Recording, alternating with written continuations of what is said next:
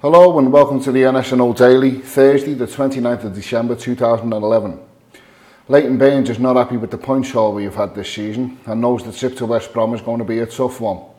Leighton, one of Everton's shining lights this, this year, is aware that the Baggies are the first size to keep Man City from scoring this season, but is confident that Everton's current run of form will continue. David Moyes has hinted that 28-year-old, must be a Nigerian 28, James McFadden is likely to play a more significant role in the upcoming second half of the season. And he's probably going to use him just off the front man or as a winger. McFadden, who has now matured into a more cultured player and has less of the Roy of the Rovers about him, Moyes' words not mine, is looking good to start the game against West Brom. Once again, the injury list is growing, with only Victor Anichebe looking likely to return in the near future. As the official site states, he is due to return late 2011 which is now, isn't it? Seamus Coleman, Jack Rodwell and Marouane Fellaini all have injuries with return unknown.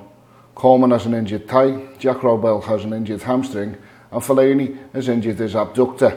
Yeah, I had no clue either, so we looked it up. Apparently it's either a hip injury causing pain whichever way you move your leg or the abductor hallucis muscle lies along the inside of the foot.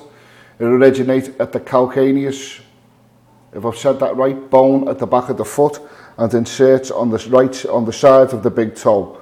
It flexes and abducts the big toe and supports the medial inside arch of the foot.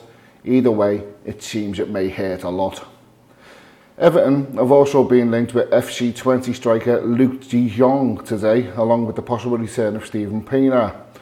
Would love to know where these reporters get their information.